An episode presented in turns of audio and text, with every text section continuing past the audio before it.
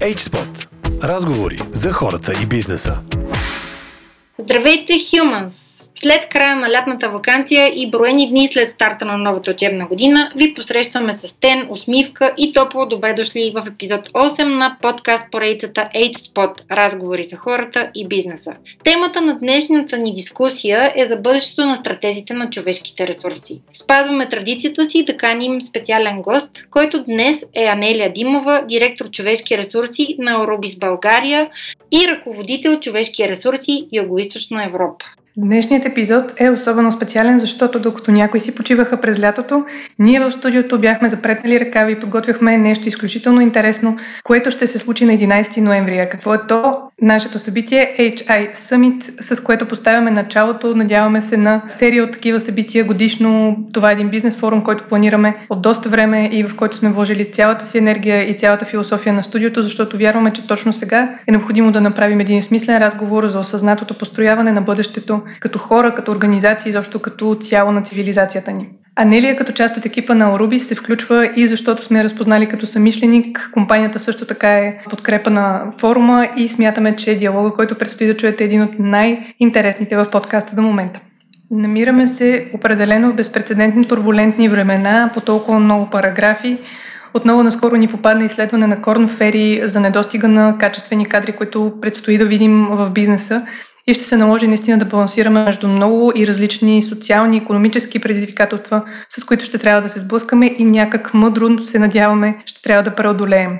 Недостигът на квалифицирана работна ръка, според това изследване на Корн Фери, за което Кари спомена още от 2018 година, ще засегне както развитите, така и развиващите се економики. И според тази огромна машина за консултации в областта на човешките ресурси, до 2030 година търсенето на квалифицирани работници ще надмине предлагането, което ще доведе до недостиг на таланти в световен мащаб от 85 милиона човека, което е приблизително населението на Германия в момента. Съгласно пък същото изследване, чисто финансовия ефект от този недостиг на таланти до същата 2030 година може да достигне до 8,452 трилиона долара нереализирани годишни приходи, което е равно на комбинирания брутен вътрешен продукт на две от най-силните световни економики Германия и Япония. Въздействието на кризата за таланти е толкова значително, че продължаващото господство на традиционни секторни центрове от Лондон като глобален център за финансови услуги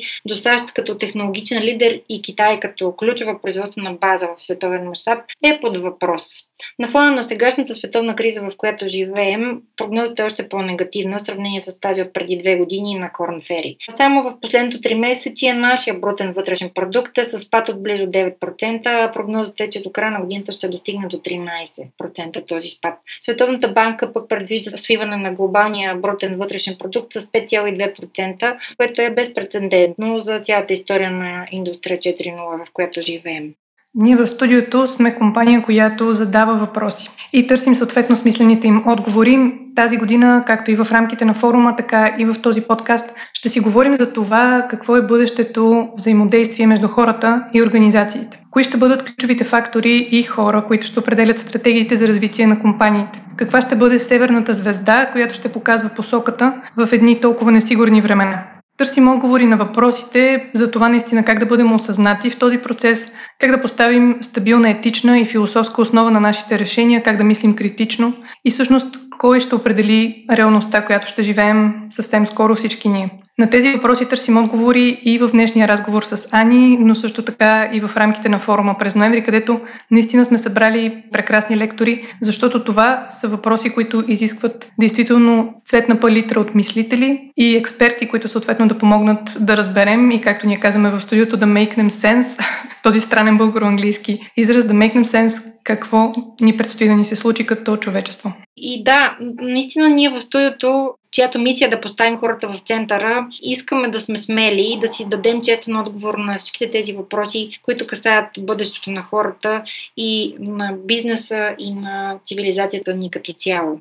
В този труден, но цивилизационно определящ разговор сме поканили Анелия Димова, директор човешки ресурси в Eurobis България и ръководител човешки ресурси за Юго-Источна Европа. Тя е магистър по международни економически отношения от Економическия университет във Варна, сертифицирана Обучавано е по програма за Executive Leadership в Cornell University, Съединени Американски щати. Притежава edX Honor Code Certificate for ULAB Transforming Business Society and Self, курс, който е основан на U-теорията като начин за свързване с по-автентичните аспекти на нашето аз, въвеждайки променливата на съзнанието в управлението и социалните науки. Анелия е с 20 годишен опит в сферата на човешките ресурси, започва кариерата си в Рока България и нейният път включва ръководни позиции, свързани с управлението на хора в БТК и Соловей Соди. Здравей, Ани, много се радвам, че си с нас днес. Здравей от мен, Ани, и добре дошла в HSpot. Благодарим, че прие поканата и се гмуркаме към един сериозен въпрос още в началото. Какво е да си стратег в областта на човешките ресурси? Здравей, Карина. Само да кажа, че лично аз не мога да кажа, че се възприемам като стратег по управление на хора или стратег човешки ресурси. За мен стратег звучи прекалено сериозно, но най-общо казано, за мен хората, които се занимават с изготвяне на стратегии по управление на хора, са тези, които имат способността да подготвят един дългосрочен план за развитие на човешкия капитал в съответствие с потребностите на, на конкретната бизнес организация. И стратегията в никакъв случай не се прави само от един човек, прави се от екип. Обикновено това е висшия менеджерски състав на, на дадена компания или организация. Нещата, които са важни, за да се подготви стратегия на дадена организация, е първо да се направи задълбочен анализ на това какво представлява конкретната организация, какви са нейните потребности и съответно да се определят насоките, в които трябва да бъдат адаптирани някои от действащите политики и практики за управление на хора. Стратегията, веднъж направена, не означава, че вече е окончателна. Напротив, трябва да има определени периоди. Обикновено те са в рамките на всяка една година. Тези периоди служат за напасване, за напасване спрямо вече променилите се изисквания на, на бизнеса, на външната среда, на, на вътрешните организационни потребности. И нещо, което също е много важно, за да кажем, че имаме добра стратегия за управление на хората, е трябва да си сложим някакви измерители, някакви индикатори, които следвайки ги можем да разберем на къде отиваме дали посоката, която сме си сложили като цел, е вярната към която се движим. Обикновено стратегията за развитие на хората или за управление на човешкия капитал е свързана с промяна в поведенията на хората. Тоест, неща, които ние трябва да направим отново в екип, заедно с всички останали колеги от организацията този смисъл не е, така да се каже, а, самостоятелна работа, както каза и ти, това да се занимаваш с хората и тяхното бъдеще, ами то е екипна работа на всички хора, които са свързани с управлението на хора. Да, определено за мен една успешна стратегия за развитие на хората означава, че тя е екипен резултат. Нещото, което в момента си мисля, че е важно да споделя е, че всички виждаме, обществото преминава през много голяма трансформация, не само в нашата държава, въобще в глобален аспект. И променят се и потребностите на хората, които работят в организациите, било то бизнес или неправителствени организации. Когато се прави стратегията за развитие на хората, трябва да се отчитат, аз вече споменах, какви са потребностите на самата организация, но също така трябва да се отчитат и промените, които се случват в общностите, в обществото, в економиката, в екосистемата, в която оперираме. Това са елементи, които със сигурност трябва да бъдат отразени при подготовката на такъв дългосрочен план. Преди малко, когато те представях за нашите слушатели, споменах за завършения от теб курс, който е основан на ю-теорията, който предполага, че качеството на резултатите, които създаваме в всякакъв вид социална система, е функция от това доколко сме осъзнати и какво внимание или съзнание прилагат участниците в системата, за да постигнат дадения резултат. В този смисъл, ако приемам, че всъщност стратегията за развитието на хората е това да добави стоеност чрез хората за стратегията на организацията, какво какво е нужно, за да бъдеш успешен в това напасване между добавянето на стоеност чрез хората и пътя, който е избрала пред себе си да върви дадена организация?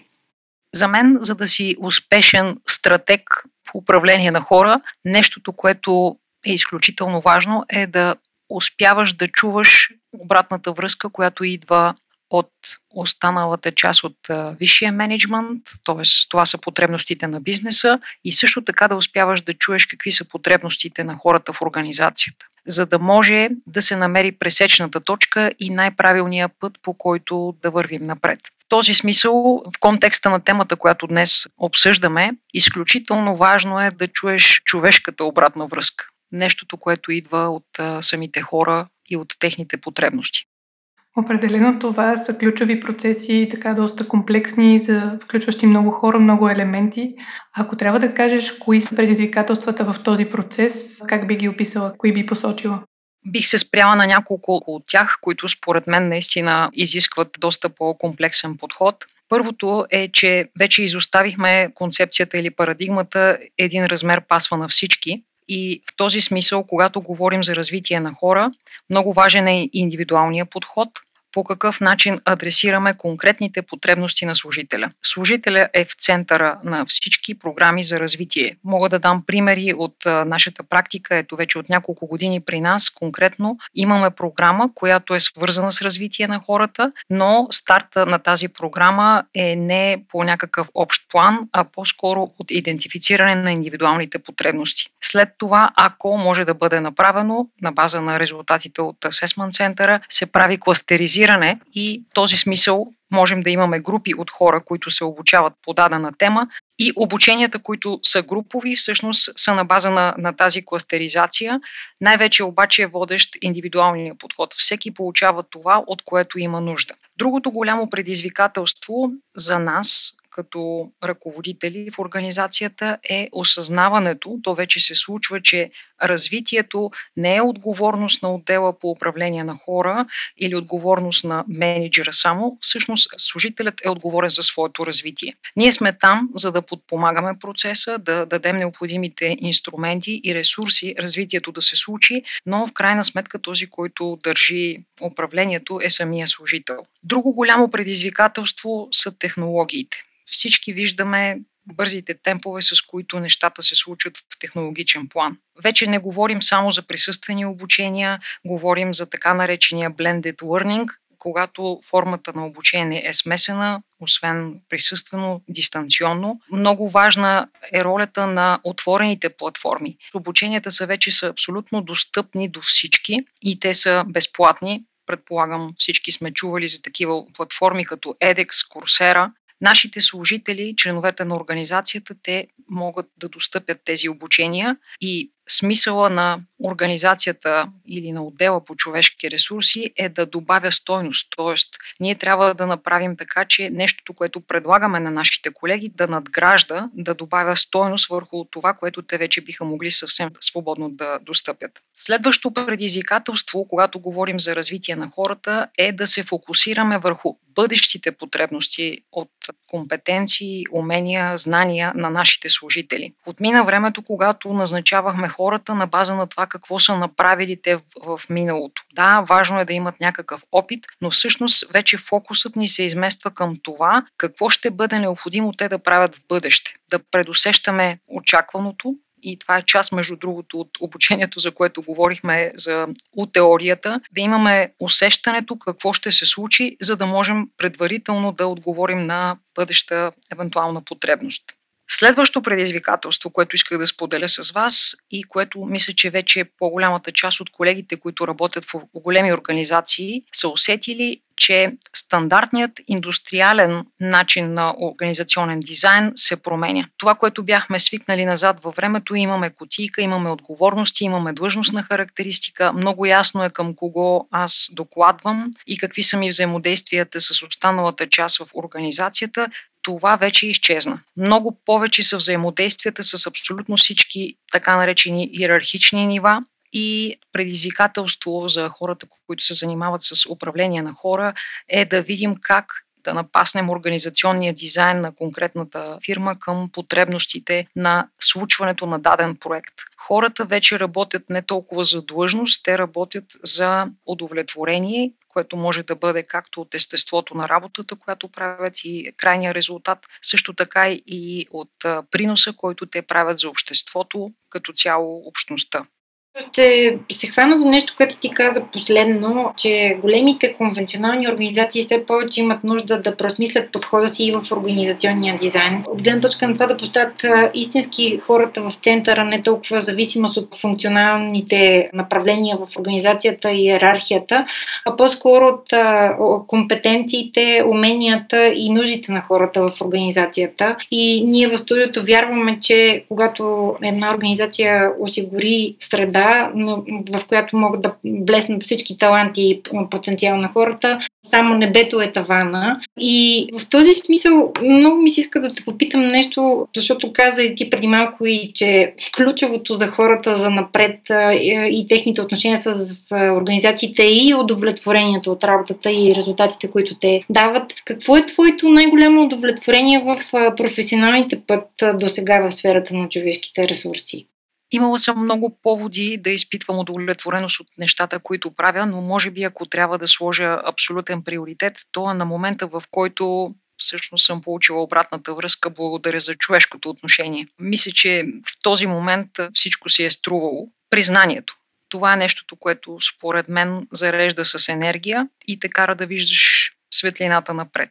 Нещо, което ми носи също огромно удовлетворение е факта, че всички хора, с които съм работила в рамките на своя професионален път, си остават мои приятели и много често се чуваме дори с колеги от предходни компании и си говорим по професионални теми. Запазваме човешките си взаимоотношения в контекста на разговора, който провеждаме в момента. Това е особено ценно, което казваш за човешките взаимоотношения и за това, че най-удовлетворяващо е било в момента, в който са ти благодарили за човешкото отношение. На нас ни предстои всъщност и съвместно с компанията, от която ти си част, Ани, да направим един прекрасен форум през ноември, за който споменахме и по-рано в подкаста. Един от основните въпроси, които засягаме там е как се променят взаимоотношенията между хората и организациите. И в този смисъл, според теб, какво е това, което те първа предстои по темата за взаимоотношенията, комуникацията между хората и организациите? Ние вече споменахме, че човекът, служителят трябва да бъде в центъра на организацията и всички останали неща да бъдат направени така, че да обслужват служителя. Като разбира се, това да води до изпълнение на бизнес целите на организацията. Говорим много за щастието на служителите на работното място. За мен щастие може би е твърде силно казано, но удовлетвореност от нещата, които прави служителя. Тази посока ще продължим да я следваме, да търсим варианти така, че всеки да се себе реализира. В крайна сметка знаем, че служителят работи за дадена организация до момента, до който това му носи смисъл. Разговаряйки с колеги и четейки различни статии, проучванията сочат също, че много често служителите сменят работното си място, защото им е много по-лесно да намерят следваща професионална реализация навън спрямо това, което може да направят в рамките на конкретната организация, в която работят. Ето върху това трябва да работим в бъдеще, да измислим начин, платформа, при която служителите отвътре да намират работата, която на тях ще им носи смисъл и удовлетворение. И разбира се, отново това трябва да бъде в посоката на постигане на бизнес целите. Говорихме за това, че няма общи решения валидни за всички. При нас в човешки ресурси, хората занимаващи се с това, е изключително голямо предизвикателството да видим как да балансираме. От една страна да подходим към служителя индивидуално, така че да удовлетворим неговите или нейните изисквания.